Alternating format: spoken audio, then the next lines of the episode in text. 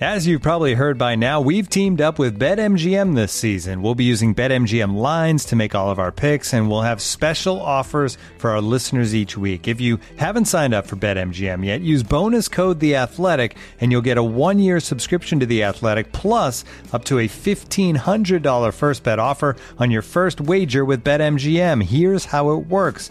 Download the BetMGM app and sign up using bonus code The Athletic. Make your first deposit of at least $10. Place your first bet on any game and claim your voucher for a one year subscription to The Athletic. See BetMGM.com for terms. U.S. promotional offers not available in D.C., Mississippi, New York, Nevada, Ontario, or Puerto Rico. Gambling problem? Call 1-800-GAMBLER. Available in the U.S. Call 877-8-HOPE-NY or text HOPE-NY 467-369 in New York. Call 1-800-NEXT-STEP in Arizona. 1-800-327-5050 in Massachusetts. 1-800-BETS-OFF in Iowa. 1-800-270-7117 for confidential help in Michigan. 1-800-981-0023 in Puerto Rico. First bet offer for new customers only in partnership with Kansas Crossing Casino and Hotel. Don't forget, if you haven't signed up for BetMGM yet, use bonus code The Athletic, and you'll get a one-year subscription to The Athletic, plus up to a fifteen hundred dollar first bet offer on your first wager. Hello and welcome to another edition of the Standing Room Only podcast. Yes, I'm your host Ben Standig, and I cover the Washington Commanders for the Athletic, which of course means I was at FedEx Field Sunday night watching the Washington Commanders fall 20 to 12 to the New York Giants in a needless to say this was a huge game for both of these teams and which whoever lost was going to uh, see their playoff uh, chances take a dip but they're not out of it by any stretch of the imagination. I discussed what happened last night as well as uh, some other uh, conversations about this team right now including where where are things going with this offense with Sam Fortier from the Washington Post. I'll get to that in a second. And because I'm getting, I didn't get a podcast up last night. Look, I get. Writing is the is the main thing I've got to do, and by the time I got everything done, it was a late night. So, uh, but we're doing it now. But as a little bit of a bonus, I thought I would do a little mini mailbag after my interview with Sam. So that's what we've got going on here, breaking down everything that's kind of going on with the Commanders right now with Sam, as well as uh, some answering some of your questions. Now, I will just say here, though, quickly at the top. Oh, by the way, sometimes I forget to promote these things. You can, of course, make sure you subscribe to this podcast. Spotify, iTunes, or anywhere you do your podcasting. You know, hit the subscribe button. That way, you know the podcasts are there for you whenever they publish. Also, make sure to go subscribe or check out check me out on the Athletic. News story up yesterday uh, following the game. David Aldridge as well. All right, a couple quick things though. We just talked to Ron Rivera a few minutes ago. I'm talking to you on Monday afternoon, and I wouldn't say it was any like major revelations, but I do want to get into a couple of quick things. Um, and I'll play you some audio from from Ron Rivera today to sort of discuss this. Um, first off, let's get to the quarterback stuff. Ron Rivera was asked uh, by my colleague uh, David Aldridge just flat out, "Are you thinking about making a change?" Here is that exchange from earlier today. Ron, do you did you give do you give any thought to a change of quarterback for next week? No, no, David. I, I think the the biggest thing more than anything else is you know sticking with with Taylor and and, and what we're trying to establish. Um, you know, and, and it is something though that obviously is talked about obviously out there. And it is something that you know to, to be quite frank as i do have to think about at some point. But if we can continue to if we can get back on track and play the way we've played and do the things that we've done um, you know then we'll stick with where we are. Uh, until then you know I, I will i will do that. All right. Now i want to also then play for you. I mean look he says there that he's staying with Heinicke but that he's got to you know he's got to keep in his mind that maybe you make the change i mean i think that's all reasonable and uh, me personally, I would have I would have been surprised if he said Heinicke wasn't the starter. But I do wonder about you know if you're if you're trailing again at halftime, you know, do you, does does he have a quick hook? I think the answer there was yes. But I wanted to then also get to questions that I asked Rivera. I asked these before he was asked about whether he's considering a change, but they are Heinicke related.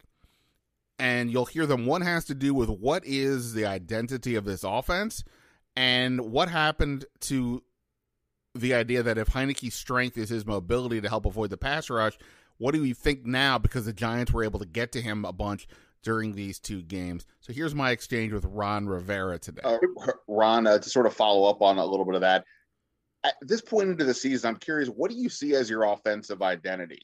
Because you do have the power running with Robinson, you have the receivers. What is the identity of this offense right now? Okay, so to repeat it again, I think we can run the football and we can run the football downhill.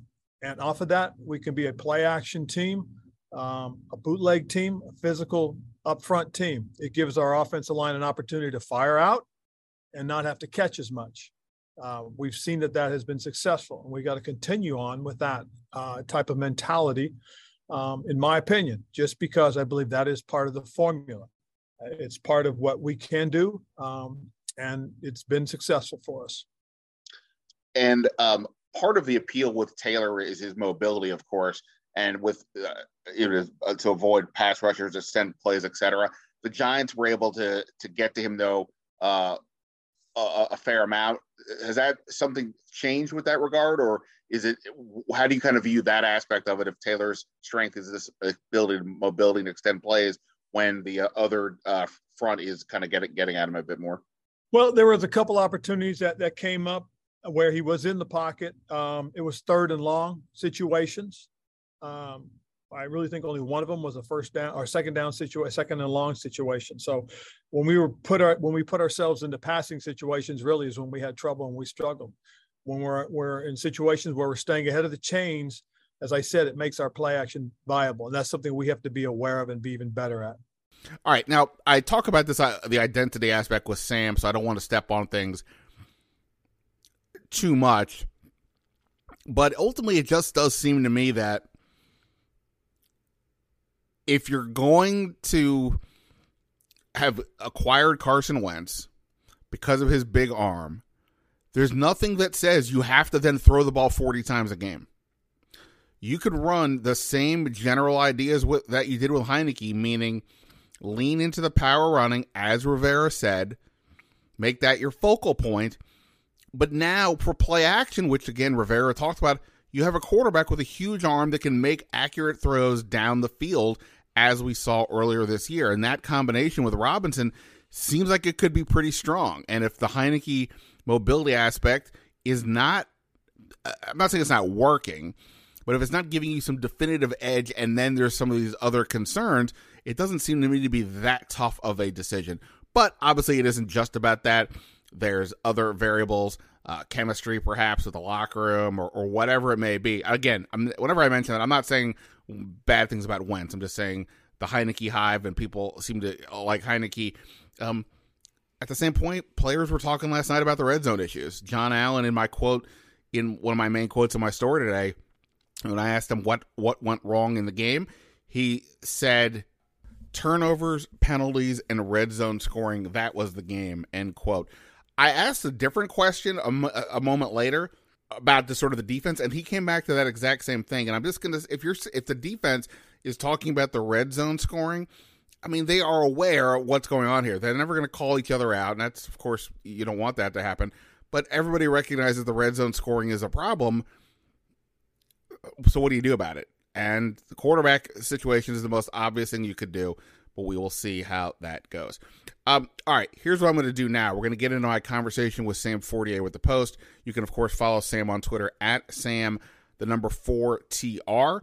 And, of course, while I'm here, you can follow me at Ben Standig as well. So here's my conversation from before Ron Rivera talked today with Sam Fortier about what went on in that loss Sunday night and where things are going forward with the Commanders.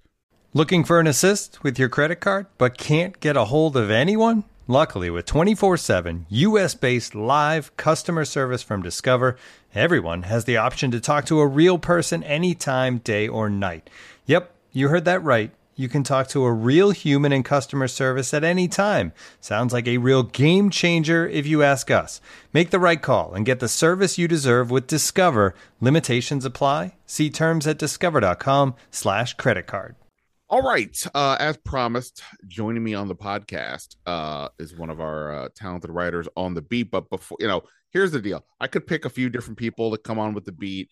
But like for this particular one, when you have a night game, you need to, you need the grinders. You need the ones who are there till all hours of the night. And I'm leaving the press box at some ungodly hour. And there was only one other reporter in there with me. And he is here with me now on this podcast. He is Sam Fortier with the Washington Post. Uh, late nights, like last people in the press box. That's what you and I are all about, Sam. Am I right about this? I mean, you know, game in, game out, we're, we're consistently the ones pretty much there. Absolutely. I think you and I benefit from you working at the athletic and me writing what the post calls are like post game follow. We are not on any tight print deadlines. We, we don't have, uh, you know, the, the video obligations. So that, that helps us, uh, you know, stew in, in what I'm sure you like me would consider like your, your brain of trying to understand exactly how this all went down and trying to contextualize that. And it just takes time, man. And especially after those night games, that leads to a, a late night. Yeah, for sure. I'm gonna deviate here for one quick second. So there was one game where I think we were we where was the game where we got stuck like was that in Indianapolis? in Indianapolis, yeah. You and I got stuck. I think we were both there after like the security exit had closed.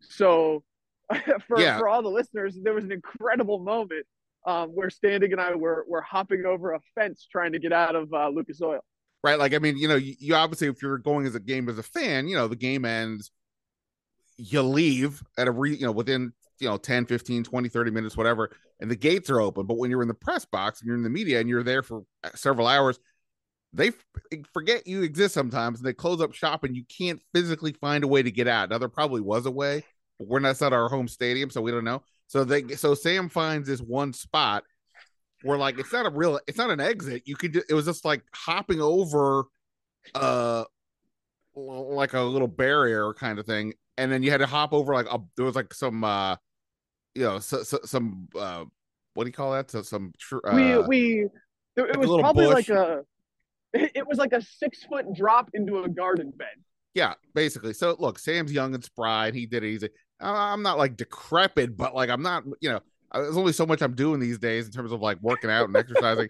so I, I then tried to do it, and uh, yeah, needless to say, we, we we we made it out. But like I was like slightly unsure of my footing. Like I felt like I was like you know, uh, you know, I don't know, maybe maybe I didn't have confidence in my knees to drop down, or I don't know. So anyway, so I I do it, but like I pull like I'm holding on to this ledge to drop down I'm not kidding. This is embarrassing to admit. Like my forearm hurt for like a month.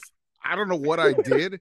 I must have pulled something. It was ridiculous. So that, that was probably like if somebody said to me, "What was the point you felt really old this this this uh this season?" That might have been the one. Other than perhaps right now, because the lack of sleep uh is is is definitely a real thing. No no no complaints. This is fun. I'm just saying this is where we're at right now.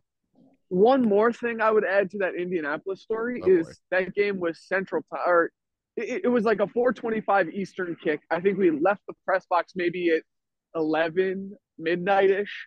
And there were people who like had clearly gone to the game and were going home from the bar and they walked past us as we were doing this. And I could see them like laughing and being like, what, what are those people doing? Are they trying to break into Lucas Oil? So I, I have very fond memories of that experience. Yeah, that, that, that was a, uh, if it's a highlight or a low light, but it was a light of some sort uh, on the season for me and, and, and for you. Um, all right, well, let's shed some light on what happened here. We've had a little bit of time to reflect, and like I imagine, if you're listening to this podcast, you've already uh, you know been reading a lot about it. You've been looking at things online, and you know you you've already formed some thoughts. Uh, we'll do our best to try to uh, add some new insight and move forward a little bit. I guess just biggest takeaway. Uh, yes, they obviously blew a huge opportunity uh, I guess for you, what's your big takeaway though in terms of uh, what happened and, and and why did Washington ultimately find itself on the wrong end uh, of that twenty to twelve game last night?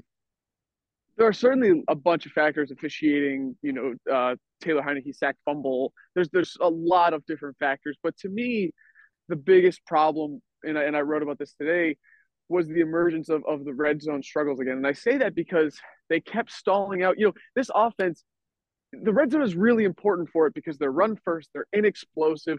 Um, Taylor Heinicke is, I think, I think he's pretty much had the same game every day, every week that he's been a starter. You know, he yo-yos between like inexplicable brilliance and in massive mistakes. And like that's just who that guy is. But you have to turn those red zone trips into touchdowns. You can't stall out and kick field goals because your margin of error is so thin uh, when you're not scoring that many points. So to me, the reemergence of the red zone struggles and, and how mm. much every every offensive player in the locker room focused on it last night was really telling to me because, you know, them stalling out in the first quarter and then you know again in the second quarter they have the the touchdown in the third, but those two fourth quarter drives when you're deep in the red zone and you don't get it done, that I think it creates a situation where officials can play an outsized influence in the game, and I think that was you know one of their biggest problems. Yeah, for sure, and I do think I agree with you in terms of the end. You know, the, the officials. I mean, look, I think we can all re- agree reasonably that Curtis Samuel was uh, mugged, right? I mean, I think that seems like a reasonable take, and I'd be lying if I still had said I understood what the hell happened with the Terry McLaurin thing when it seems clearly he's looking at the ref, says he's pointing to say, "Hey, am I good?" and th- some sort of miscommunication there, where the ref ultimately said not true. But and this is what Ron Rivera's point was as well.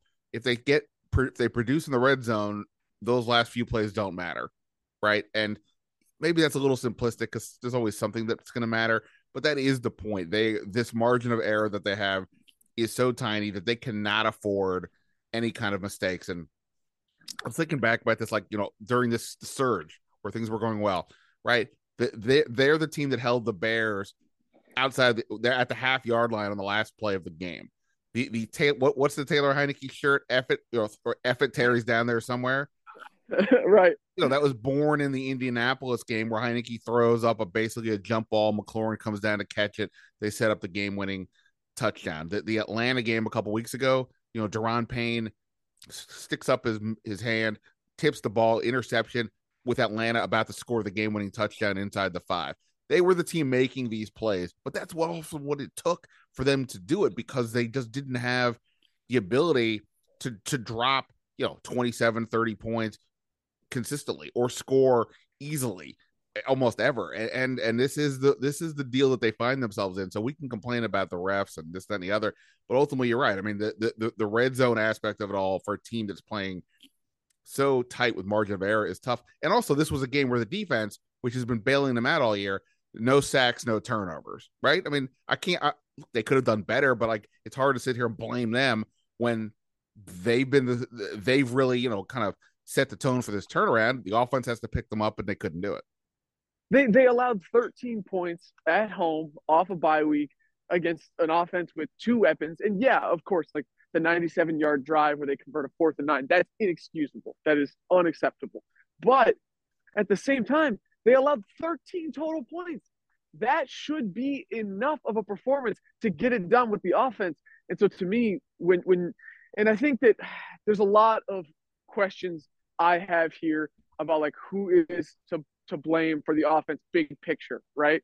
Is it Scott Turner's play calling or is he limited by his quarterback and his offensive line, which doesn't pass block well? And if that's true, then how much does the front office deserve blame for building an offensive line, you know, investing so much resource, so many resources into building a passing offense, then giving that passing offense such bad pass blockers. So I mean, I, I think that like you can have that debate and kind of assign blame in any way you choose, but this is the offense that it is like that they are going to have. We're headed to week 16.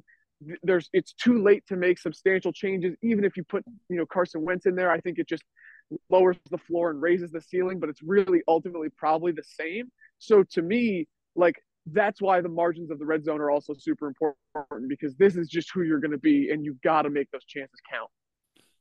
Yeah, uh, for sure. I, I was um bleary eyed or I don't know bleary eyed matters if I'm talking, but whatever. I was a bleary eyed this morning on the radio with Kevin Sheehan discussing all this stuff. And, you know, you're right. I, you know, the micro level, yeah, the, the, all the things we just discussed, the penalties, the red zone, and all that. But like on the bigger level, like my question is do they, every team has multiple ways to score? You know, you, you hope at least, you know, the good teams but they also ultimately have an identity. Maybe it's the quarterback is, you know, the you know, the the the ultimate decision maker and the one making the plays, you know, if it's an Aaron Rodgers or a Tom Brady kind of a guy, or or maybe it's a team like San Francisco where like the quarterback doesn't even matter.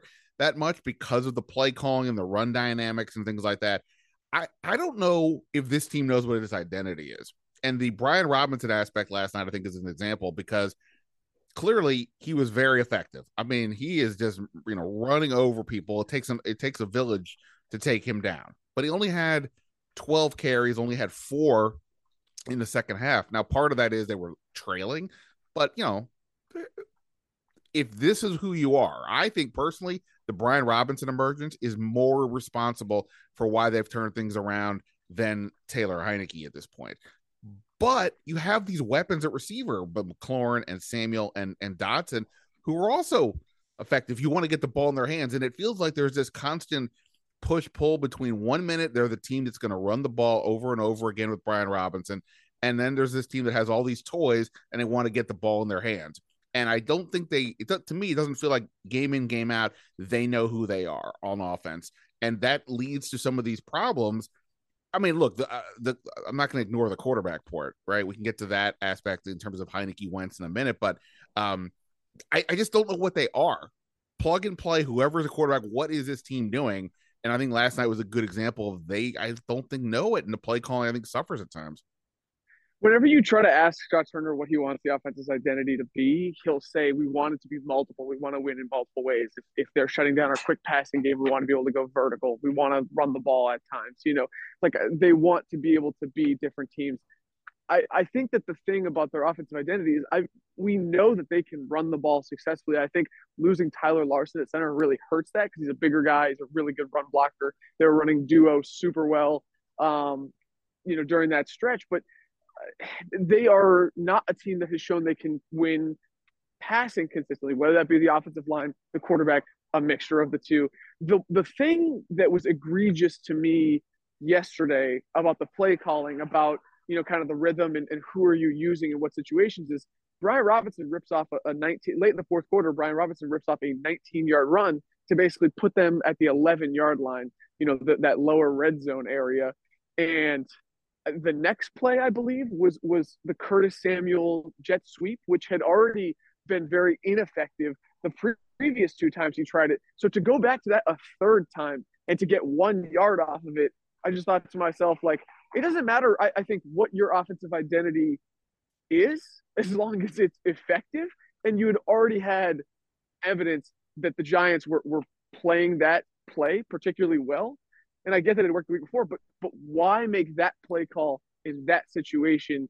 It just felt a little tone deaf or forced to me. Yeah, I I, I agree. I did like a mailbag, I don't know, last week or something, and one of the questions was about Scott Turner. You know, is it good? Does he suck? Whatever. And like, I think my basic takeaway was like, I think you know, look, I think Scott Turner is limited, obviously, with the quarterback situation. I think he's done some good things but there are times where it feels like he wants to show you he's the smartest guy in the room or look how creative i can be. You talk about these other play callers. Here's what i can do. And you know you can look at like i haven't looked at the all 22 or anything yet but like the you know i'm sure there will be some plays where like oh look how open that guy was. It, it's not like he's not doing some things to get people open but ultimately you know kind of like we're saying like what what is the mindset in a given moment with the play calling and then like what's the identity and I, uh, you said something that reminded me of something. I almost hate to bring this up, being that you are a Syracuse guy. But, but I remember when I used to cover Georgetown basketball when in the John Thompson the third Princeton offense era, and he would talk about what his teams were up to. You know, like what was the plan? He's like, well, you know, if the defense gives us this, we'll take that, or vice versa. And when we talk about why did Georgetown struggle often in the NCAA tournaments, I always said it was because they're allowing the other team to dictate the terms. If you're just willing to take what the team is giving you, that's not enough. You have to decide at some point, we want to do these things. And that's where like the idea of being a an offense that could beat you in multiple ways, sure, of course. But what are you doing? Force the Giants to stop Brian Robinson, something they could not do, and something that has been really effective for these for this team for the last you know couple months. Do that rather than like, well, if they're going to give us these things, we'll go over here of course to a degree, but not. What are you doing? Put you you determine to dictate the rules of the game. I think to me that's an important component, and I think your your point of what Turner says is that is is good, and unfortunately reminded me of this Georgetown exchange that I would have often. I think one of the other things that stuck out to me is like the the play like the, there are moments where like people I think want to it's easier to blame one person wholesale, right? Like people are always on Twitter being like uh oh Scott Turner sucks. Like Taylor's you know Taylor's fine. It's it's all in the play calling. It's like I think it's it's people got to get comfortable with a level of gray here. Like I think the flea flicker call last night was actually a great play call. Like and and they dialed it up. They got the look. You know Taylor overthrew the guy. And so like to me it's it's that's a combination of things. And, and later obviously there are there are problems with this play calling. But it's it's, it's people got to be okay with with sharing blame here. It's not all one person, and I think that in the same way that you mentioned, you know, Scott Turner might want to seem like the smartest guy in the room. It feels like sometimes people, when they take out their frustrations, want to just make that guy, you know, want to sound like the smartest person in the room and say, "Hey, you know, it's actually all this guy," when it's really a combination of things. Right, and plus, like, look, all these NFL games come down to the last second. I and or I'm, I have a Sports Center on in the background here while I'm talking to you with the sound off, and they're just replaying the end of that New England Raiders game. And obviously, that's like an all time craziness. But we saw so many crazy games this weekend. Teams are blowing leads, coming back, all these kinds of things. Uh, this is the NFL. Like I, I, you know, I mean, I, I talked to Tress Way after the game last night about this, and uh, you know, complimentary football. That was such a you know big, big buzzword for these guys, right? And to a degree, you were seeing the signs of it last night. Tress Way is getting multiple punts inside, you know, the five or 10 yard line, but the 97 yard drive, the defense couldn't hold it up, allowing a fourth and nine play to, to convert uh, in there. The offense wasn't doing enough to sort of keep the momentum going over there. And sometimes it just doesn't work out. It's not just any one component, right? I mean, if they, when they kick it, when he kicks it to the three, if they get a three and out, now the offense is set up with really good field position and maybe just even one first down gets Joey Slye a field goal attempt or whatever. But th- this is how it goes. It isn't. It's, it's almost never just one person. Um, that said, let's let's talk about one position, quarterback. I mean, you mentioned this a little bit earlier. I, I just don't think like when, when when things were going great with Heinicke and uh, you know the Heinicke hive is you know screaming here he's the he's the guy he's all that or, but and you're like, um, okay, well, I mean, I don't know what to tell you. He's the same guy we saw last year. Just things are going their way, and then when things start to turn, oh, Heinicke's not good. He's whatever. He's got to do better. I'm like, this is who he is. Like, there's no like, there's no upside here. There's there, there's no. He's hit the ceiling. It's impressive what he's done, but this is what it is. They have to figure out ways these last three games to work around it. But if there is there is one variable they can do, they could switch the quarterback, and I do think you know, obviously Carson Wentz is at least now active. Um, he he was number two this game. This is at least now a debate for you. What's the debate right now? Is there even a debate in your head to possibly switch? And if so, what what's the reasoning behind it? I I don't know if I have a preference on like which quarterback they play. Um, I think that the question here for Ron Rivera is, what are you prioritizing? Because if you want a decently high floor and a very capped ceiling, Heinicke is your guy. If you think to yourself, hey, our defense is going to play well enough, and last game was an aberration, and I think if we score 18 to 21 points, that's going to get us into the playoffs. We're going to win two or three of these last games. I think then that's the guy you roll with. If you say, hey, I am not confident that 18 to 21 points is going to be enough. I, am not confident that Taylor will, you know, minimize or you know, lessen these critical mistakes that he has, and we got to go to Carson Wentz, then you're saying then you're saying we need a higher ceiling like the Jacksonville game, and we'll accept a lower floor like the Philadelphia game or the Dallas game earlier this year. So to me, it's less about like who do I think is is going to be a better quarterback. I think that obviously they both have their huge struggles. Taylor's not going to take as many sacks, but Carson's going to be able to throw deep much much better. So the question to me is just for Ron Rivera, what is your appetite for risk and what is the best thing for you to do for your team? Yeah for sure. And, and like you know the, the, the the opponent this week kind of clouds the circumstance because they're at san francisco as we know on christmas eve and the 49ers you know have one of the best defenses in the league. Their pass rush is pretty uh you know pretty potent And you know, Washington's offensive line, that's been the one constant all year. The, you know, at various points, the defense was giving up big plays. They've they've closed that down. Uh, you know, the the the the, the receivers weren't getting the ball enough. Now that's happening. The run game wasn't going enough. That's going fine now, or whatever. The offensive line not being so great, particularly in pass in pass protection, has been a constant. And this is the wrong opponent for that kind of an issue. And you're right. I mean, if you if you if you go with Heinicke, you're limiting the ceiling. But in theory, you're giving yourself a quarterback with more. Well, not in theory. You're giving yourself a quarterback with more mobility. Whether that's enough to matter, you know, in terms of scoring points and and and and you know, Heinicke was the one taking the hits yesterday far more than Daniel Jones. That's a thing. But yeah, Carson Wentz gives you the bigger ceiling because of his ability to throw the ball down the field, his size, all that.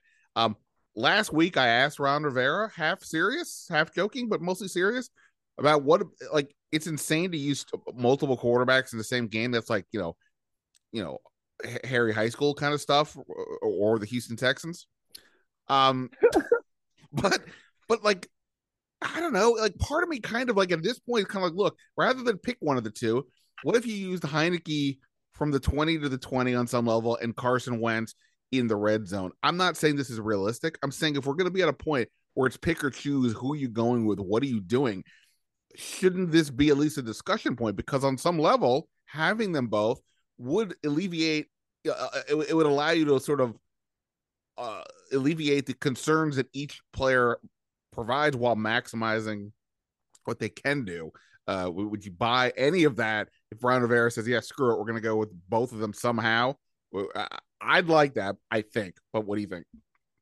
There's that legendary quote where it's like, "If you got two quarterbacks, you got none." that that to me is is sort of where we're at. If, if you're playing two quarterbacks, I think you lose the confidence of the team because you're telling the team like, "Hey, uh, we don't really have confidence in either guy to be that dude for, for the entire game." But I will say that, and this is maybe an indictment of of you know, the, the Turner and Heinicke, um, Gray, you know, pie for portion of blame or whatever. But the thing that stuck out to me that, that I was looking up last night is if you if you divide the red zone up into chunks and you and you look at the lower red zone and the goal line, so that's like the 14 yard line in, Heinicke has completed only eight of his 22 attempts. That's the lowest mark in the NFL this year by nearly 10% since 2000 out of 752 qualified quarterback seasons. That completion percentage is tied for 727. And like he's completed one of his 11 passes on third and fourth down. And uh, it's just, it's like Scott Turner in the red zone is very balanced as, as a play caller. You know, it's almost 50 50 run pass. And that works in the in the high red zone. You saw it last night with the touchdown to Jahan. Like there, there are just there are windows that Taylor can see uh, that he can throw into. It, it's just like for whatever reason that's enough space. When you get in the lower red zone, it's it's clearly a massive problem. And and Turner's insistence or, or tendency towards balance actually really hurts them. And so to me, if you said, "Hey, Carson Wentz uh, is, has that arm, he can fit in the throws," which is ironic considering the end of this Tennessee game earlier this year. But if you said, "Hey, he's going to be better in the lower red zone where we've had massive struggles, especially throwing the ball," then that's acceptable. But to me, like saying let's go with both guys is uh, would be a real vote of non-confidence for both. I hear you, but like at this point, do you think that you think anybody thinks they have real confidence in either guy? Like I, I think that like if this was week three, no, that would be insane. But like you know, basically like right now they're more or less in the playoffs, like eh, or not in the playoffs, but these are playoff kind of games. And in any, you got to do what you got to do to win, right? I feel like they're in that mode. That's why, to me, I don't think it's as crazy as it is, even though admittedly it's kind of nuts because that's just not how the NFL does things. But you got to do what you got to. Wait, wait, you just said it's not that crazy. Okay, it's kind of nuts. Well, I mean, you know, look, society is a lot of group think, and it's hard to be at step outside the box and do. You know, it's like you know, one of my favorite movies is uh Moneyball. And when Bill, you know, it's easy now to say, well, of course this makes sense. But when Billy Beane is starting to do that, he's getting like you know mocked side-eyed what's going on here this is terrible but it made sense and now everybody does that that's all i'm saying like i mean i'm not saying the world's going to all of a sudden start using two quarterbacks but you know it, like like if, if if for example if we said hey they're going to use Jon Bostic in passing situations but david mayo in the run okay right? That you take advantage of what both guys can do. I'm just saying maybe it's something to consider, even if it's the most important position, and it would look weird and you'd be uncool. It'd be like shooting um, free throws granny style or something. Like, like uh, people aren't gonna make fun of you. But if if it gives you the best chance, I I, I mean I, I'm not gonna ignore it. That's all I'm saying. I hope someone aggregates this podcast and like the headline is like Standig colon two quarterbacks are the new on base percentage. hey, you just you know you got to do what you gotta what you gotta do. Um, all right, let's go to a couple other things here before I let before I let you go. Um, the two point conversion attempt, you know, third quarter they cut they're down 14-3 at halftime. That was their largest deficit in the game since week seven. But they they come out, they score a touchdown uh, pretty quick. The, the, the really nice pass from Heinicke to Dotson, who Dotson had a really good game yesterday. And then the, they decided to go for two. There's like eight minutes or, so roughly left in the third quarter. Uh, you know, I, I don't I don't I don't know what the number said. I didn't like that call, and I'm not somebody who like poo poos the analytics and says you know you can't do, go with that stuff. But when you're a team that is struggling to put up points, period, in a game where the other team isn't going to be as well, I, think you just take the actual point whenever you can get it. And obviously, I know they threw a two point play, it worked, but there was a pet. They were refs ruled that uh, you know Jahan Dotson was uh committed a OPI on the play, the the rub play, pick play, whatever you want to say okay, bad luck there that they got called. But I, I, I didn't like going for two that early um, in a game in which points are limited. And you have to think your defense is going to be able to slow the Giants down enough. This isn't a game where you're like, oh, we can't stop the other team. We got to, you know, do whatever. So I didn't personally like that. I'm not saying they lost the game because of that, but instead of being, you know, I, I just don't like taking the points, and I think to a degree that that that extra point kind of screwed them a little bit. You know, the mar- final margin was eight, you know, they still would have had got a two at the end, even if they had gotten the touchdown. So I think there's a couple of of things to address here. First, this was not, in my sense, a case of the analytics suggest being aggressive, like in the fourth quarter when you score to go down 15 or, or down eight. This is not one of those things where people can like curse the spreadsheets and say, like, why do you follow that? This to me was more of Ron Rivera sensing that, you know, he wanted to give his team a spark he wanted uh, to maximize the points, which I think is is again really important because when you have a run first offense that relies on sustaining long drives, which is is very hard to do in the NFL, like you got to maximize your point totals when you're down there. And I think that when you've given up a sack fumble and you're you're already you know giving them seven points, to me, I wonder if Ron Rivera was almost saying, okay, we we gave them seven, now we got to be a little bit more aggressive and get that back. I get that it doesn't work out, so it looks bad in, in retrospect. But to me, I like the aggressiveness just because this offense has struggled to score points and you got to maximize every trip. Yeah, and, and I will say, like, I don't like the game of saying I, something wasn't. I didn't like the play call because it didn't work, or that was a great play call because it did work. So I, I'm with that. I like I said, for me, it just felt like a bit, a bit much. But uh, you know, uh, we don't have to labor on that. Um, good, good thoughts on there. Uh, here's another question we talked before about the Brian Robinson situation that he only had 12 carries and it seemed like they got away from well it doesn't seem like they got away from him when that was really working. But what's interesting is he only had 24 snaps in the game total. Gibson was a i think had was about 36 38 snaps total. And that's really interesting because that's not the first time in a while where gibson had substantially more than robinson. And i'm wondering uh, since I don't know about any kind of an injury, I'm wondering if this was a case of they felt they needed to pass to try to kind of keep going, you know, to, to, to, come back a little bit. And they just feel that Gibson is, they're more comfortable with Gibson both as a pass catcher, but maybe also a pass blocker. And that led to them not using Robinson as much. What, what, what what's your view on, on that, or just why Robinson only got 24 snaps, let alone uh, 12 carries?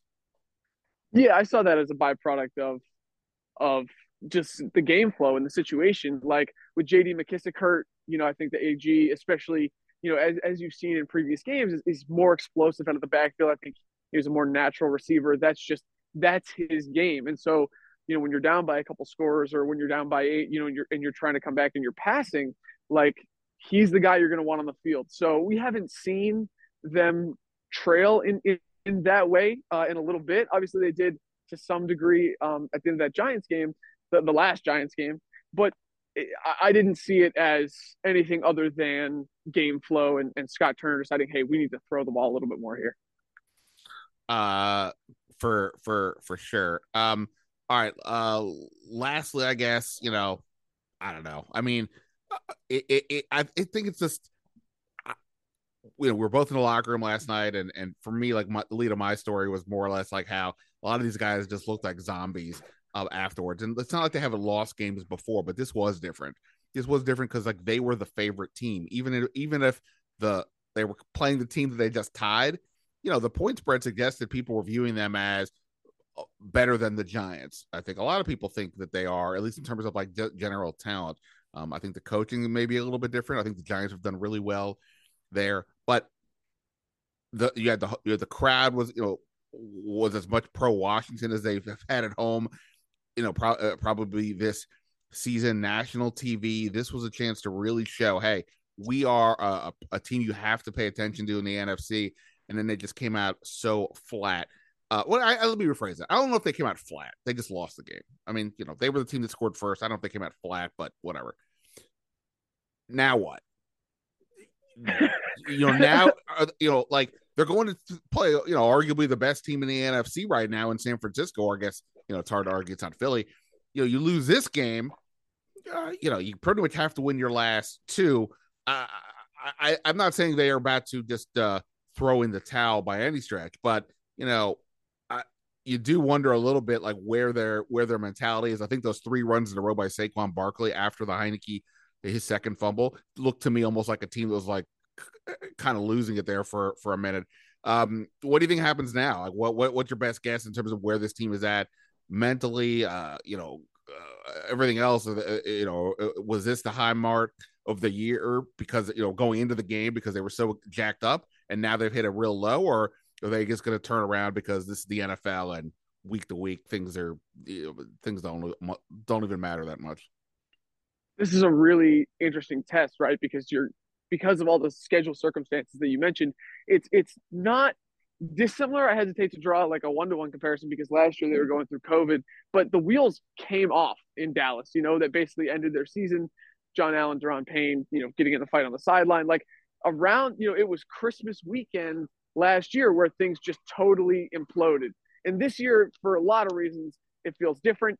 Um, yesterday was a massive massive loss for them because, like you said, they failed to capitalize on on a good home crowd. And um, you know, it's it's a big game in year three for them to take a step forward to, to hopefully make the playoffs.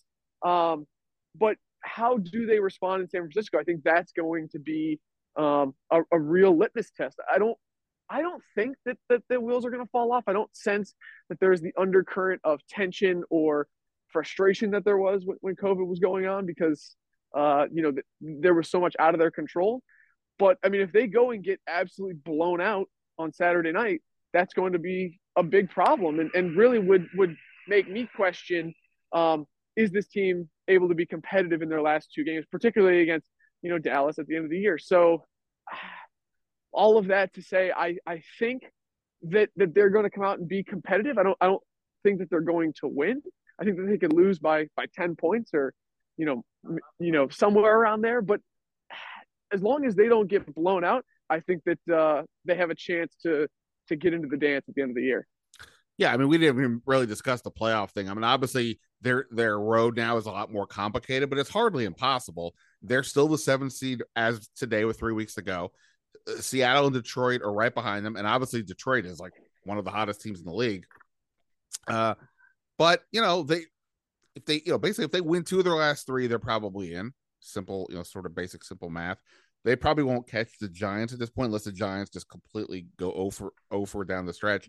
But yeah, I mean, this is a weird setup. The opponent's really good. You're on the road, short week, coming off a really disappointing loss. They clearly were emotional about it. Um, you know, one player to me almost looked like he was kind of welling up almost a little bit. Um, and uh, you know, it's tough. So we'll see how they can come out of this. I think they've been pretty good. That locker room, as we know, is they're, they're pretty tied together. They, they, they, they, you know, that hasn't been an issue. We'll see how they battle through this. And I do think the quarterback situation is something that could be a factor. By the way, do you think Carson Wentz plays next week? I'll ask you that and then I'll let you get out of here. um, I feel like that to me is is not quite at the level of uncertainty of is Chase Young going to play next week, but uh, it's really it's really difficult to say. I would say that we see him before the end of the year, but next week I'm not exactly sure. Uh, he is at Sam the number four TR on Twitter. Read him at the Washington Post. Good stuff today on the red zone woes. And uh, look, when you're trying to get out of a stadium, you're trying to scale uh, uh, a, a barrier to get that, get you know, get back into real life. You know, he's a good wingman to have for uh, sure. Even though I injured my forearm somehow on the uh, in the moment, what a ridiculous time that was. Uh, Sam, I appreciate it, my guy. Have a good have a good one. Get some rest, and uh, we'll we'll talk later. Standig, you do as well. I always appreciate coming on. Thanks for having me, and uh, I'll see you in the burn tomorrow. Absolutely. Thanks, man. All right, I really enjoyed that conversation uh, with Sam. Um, before that started, I had mentioned on Twitter that I was going to record a pod, and if anybody had questions or comments or whatever, to fire them away at me on Twitter at Ben Standig.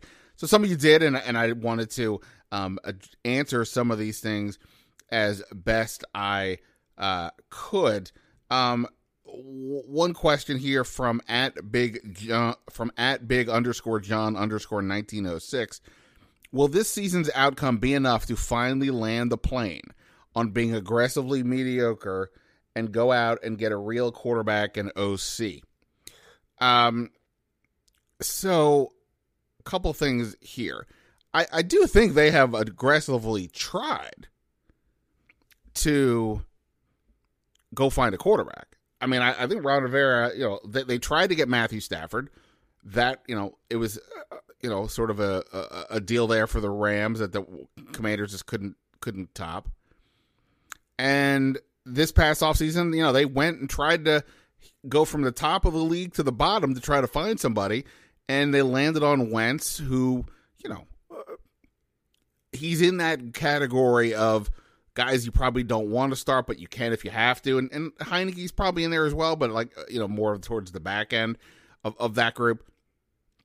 And it's not like there really were too many other options. Again, we've talked about before, you know, maybe you spend the first round pick on Kenny Pickett, but other than that, I don't really know what else they would have done, especially, you know, if you Monday morning quarterback it and look at what other teams have done. There's just not, or what other quarterbacks have done in new spots this year. There just really wasn't anything that impressive. Uh, th- that said, I mean, they've got to come up with a better plan. And even if this is to draft a, a, a, rookie, I'm not dismissing Sam Howell. I'm just saying he was a fifth round pick. If you're in the first round, um, wherever they are, and there's a quarterback there, I mean, I think you've got to really take a long look at it because even if you end up going with a veteran, whether it's some sort of like a Heinicke guy or, um, you know, somehow Wentz takes some uh, a pay cut perhaps, whatever it may be, you still need to have a plan for the future. And they just don't have one right now. Plus, to me, this ties into the identity of it all. What quarterback fits what you want to do? Even if it's not a star, what is it that you are trying to accomplish here? And go find a person who can do that. Wentz and Heinicke are incredibly different quarterbacks and athletes. Um, you know, there's no carryover. That's why uh, everything looks so dramatically different when you go from one to the other. So, um, look, I, I, do think the quarterback issue is a huge concern. It remains so. The one easy way, I, I, let me rephrase that. There's no easy way, but one potential way to fix this is if Wentz plays down the stretch here and shows enough, whatever that may mean for them, to say we can we we can keep this guy.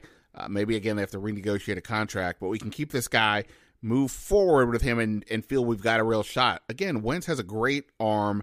He's got the size. There are questions, but if you build up the offensive line, maybe that's enough. In any event, I, I think they're always on the look for quarterback. I think they have tried aggressively, but there's only so many of these guys that go around, and they just have not been able to officially get one. Uh, at a underscore process asks, why no Cosmi, the most athletic offensive lineman should have been able to contribute a tackle or guard, even if only to keep Lucas and Turner fresher, uh, much less being able to pull on running plays and screens. Um, we did not ask Rivera about that today, about about why Sam Cosmi received zero offensive snaps yesterday.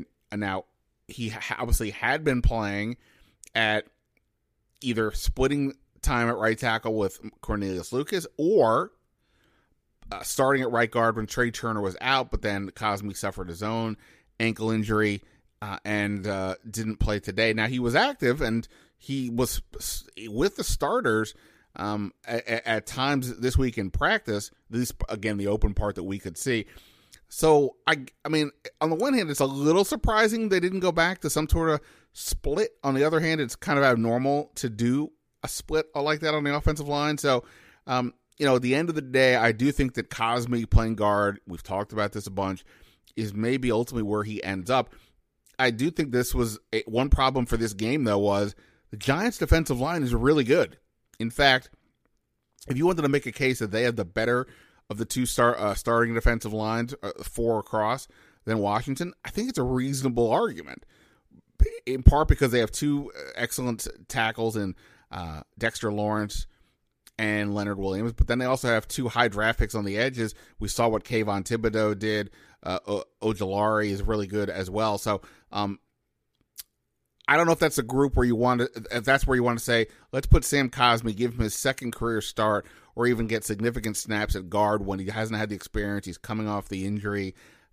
I understand that logic to an extent, but I was a little surprised, and we'll see going forward here what they do. Um, I, I, think Cosmi Guard is an experiment worth trying, but maybe it's a little just too challenging to do it this late in the year when the winds uh, are you know are above and beyond. Or wins are more important right now than developing. Right? Let's just say that. Um, at CLT underscore NY asked, Washington rushed it fewer than 30 times for the first time since week eight.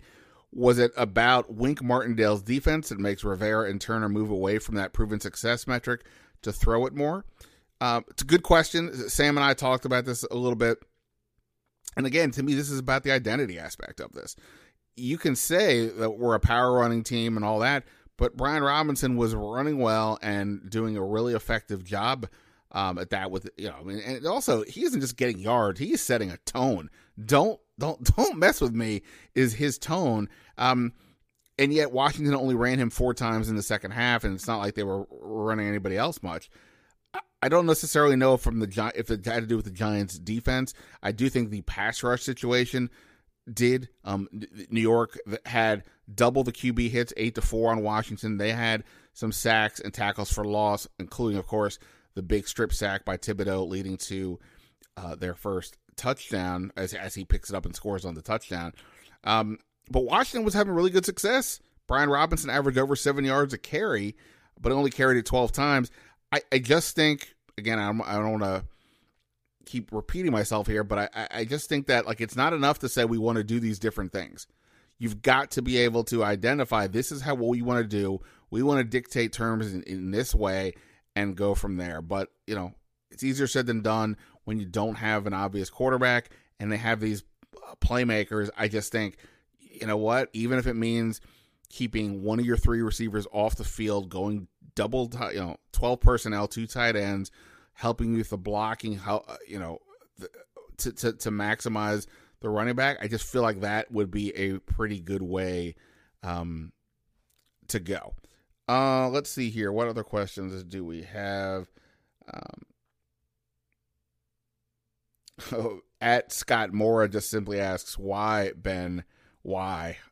Scott, if, I don't know how long you've been a fan of this team, but if you've been a fan for a minute, you know heartbreak is part of the deal. At least it has been for the last 20 years. And that was a tough one uh, for sure. Uh, last one here at never to tweet asks, how can you run an NFL caliber offense with a five foot nine quarterback? You know what? five foot nine. Let me, let me skip that one. We've talked about Heinicke a bunch. Let me see if there's anything else in here of note. Um,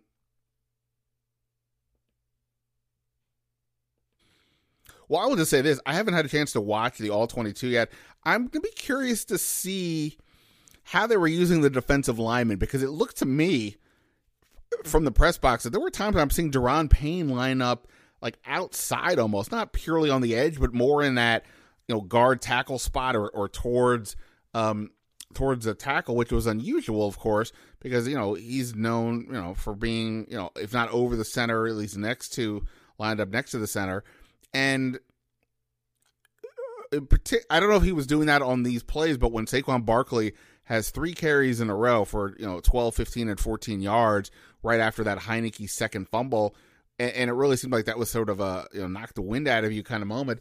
I, I am just sort of curious how much was that about them wanting to worry about Daniel Jones, try to hem him in a bit, and uh, versus not worrying as much about Barkley, who was pretty quiet until that stretch right there. Got probably about half of his yards in the game during that time, but they were big yards, and that all led to a field goal. Uh, so anyway, I will be curious to look at the tape and see how much or how much they were using Payne, and, and therefore perhaps Jon Allen wider than normal. Um, I think that'll be something to keep an eye on uh, as we get into the film. All right, um, and just a quick deal here for the schedule this week on the short week. Tomorrow, Tuesday, they're going to have a walkthrough. We will be out there for that. Wednesday and Thursday will be the normal practices, but normal meaning a Thursday and a Friday. And then they head out to California and play Saturday against the Niners. Huge game again, obviously. But this was the, this the Giants game is the bigger game. They need to beat the Niners, but it's not as desperate because there's no tiebreaker in there. But if you lose, you got to probably have to win your last two to make the playoffs. So a lot going on here for the Commanders. We will see what happens. More podcasts to come this week. You know, uh, happy holidays, of course, to everyone. Um, more podcasts to come uh, here on the Standig Room Only podcast. Until next time, see ya.